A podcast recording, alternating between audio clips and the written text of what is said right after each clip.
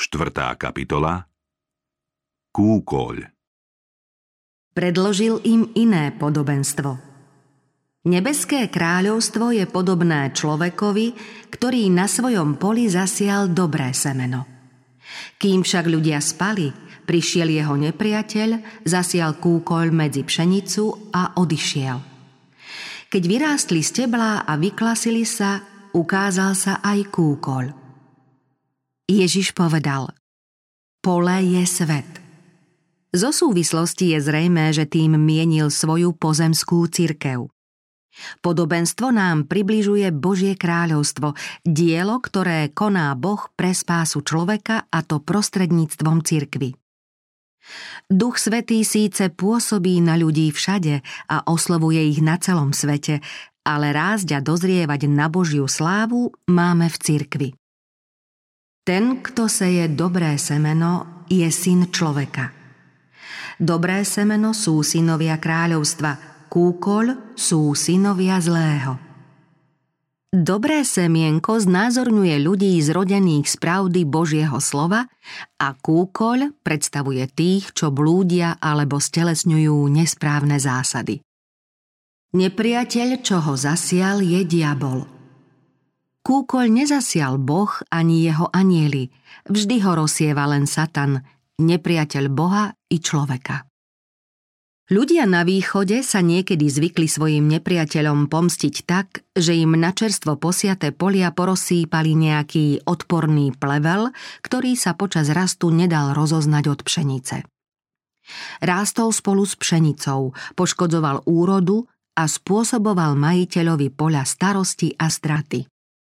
Tak aj Satan – z nenávisti voči Kristovi rozsieva burinu medzi dobrú sejbu Božieho kráľovstva a výsledok svojho zákerného konania prisudzuje Božiemu synovi. Do cirkvy privádza takých, ktorí síce nosia Kristovo meno, ale svojim životom zapierajú jeho povahu. Tým zneúctievajú Boha, nesprávne predstavujú jeho spásonosné dielo a ohrozujú skutočných kresťanov. Kristových služobníkov zarmucuje vedomie, že vedľa úprimných veriacich sú v cirkvi aj nepraví a preto by radi niečo urobili pre jej očistu. Ako služobníci nebeského hospodára by plevel najradšej povytrhávali. Kristus im však hovorí Nie, aby ste pri zbieraní kúkoľa nevytrhali súčasne aj pšenicu. Nechajte oboje rásť spolu až do žatvy. Podľa Kristovho jasného a zrozumiteľného učenia má byť z cirkvy vylúčený každý, kto zotrváva v zjavnom hriechu, ale spasiteľ nás nepoveril posudzovať povahu a pohnútky ľudí. On nás príliš dobre pozná, preto nám toto dielo nezveril. V horlivej snahe vylúčiť z cirkvy každého, koho pokladáme za nepravého kresťana, by sme sa určite dopustili závažných chýb. Často máme za beznádejné aj tie prípady, o ktoré sa začína zaujímať Kristus. Ak by sme o týchto ľuďoch rozhodovali podľa svojho nedokonalého úsudku, možno by sme ich pripravili o poslednú iskru nádeje na záchranu. Nejedného z tých, čo sa pokladajú za pravých kresťanov, Kristus nakoniec nepríjme. V Božom kráľovstve budú však mnohí, o ktorých si ostatní myslia, že ta vôbec nepatria. Človek totiž hľadí na to, čo je pred očami. Hospodin však hľadí na srdce. Kúkoľ a pšenica majú spolu rásť až do žatvy a žatva predstavuje koniec času milosti. Z tohto Kristovho podobenstva plinie aj poučenie o úžasnej zhovievavosti a veľkej Božej láske – ako sú v pôde vzájomne popreplietané korene kúkoľa s koreňmi obilia, tak môžu byť falošní bratia v cirkvi úzko spätí s pravými nasledovníkmi Ježiša Krista.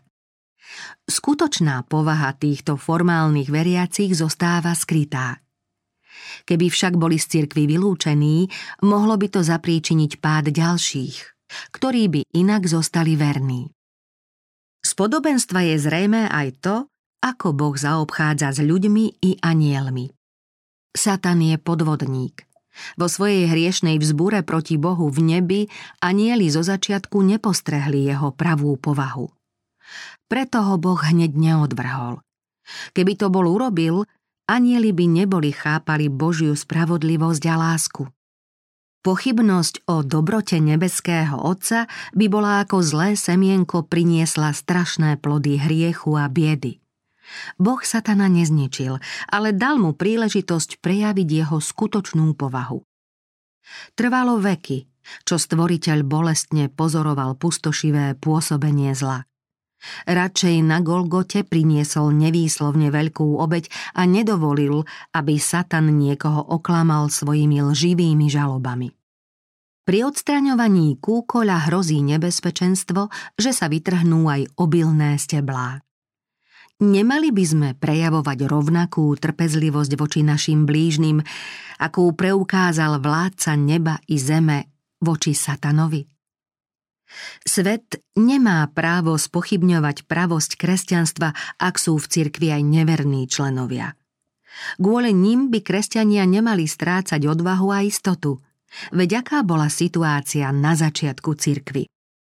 K učeníkom sa pripojil aj Ananiáš so Zafírov. Pokrstiť sa dal aj Šimon čarodejník. Démasa, ktorý opustil Pavla, pokladali ostatní kresťania za veriaceho.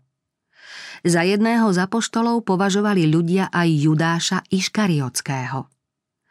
Z toho je zrejmé, že spasiteľ nechce stratiť ani jedného človeka. Kristus dal zaznamenať aj to, ako sa k nemu zachoval Judáš, čím chcel ukázať svoju veľkú trpezlivosť s prevrátenou ľudskou povahou. To je výzva aj nám, aby sme boli rovnako zhovievaví ako spasiteľ. On sám povedal, že falošní bratia budú v cirkvi až do konca času. Ľudia sa však aj napriek Kristovmu varovaniu snažili vytrhávať a ničiť kúkoľ. Cirkev používala svetskú moc, aby trestala tých, ktorých pokladala za priestupníkov.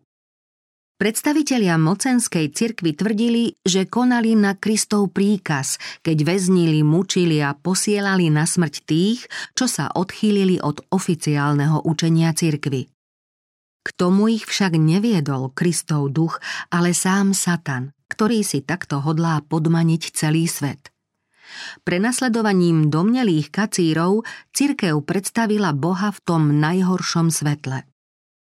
Toto Kristovo podobenstvo nás nevedie k hodnoteniu alebo odsudzovaniu iných ľudí, ale k pokore a opatrnosti.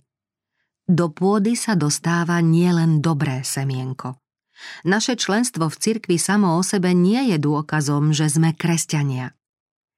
Kým bola byľ zelená, kúkoľ sa od pšenice nedal rozpoznať.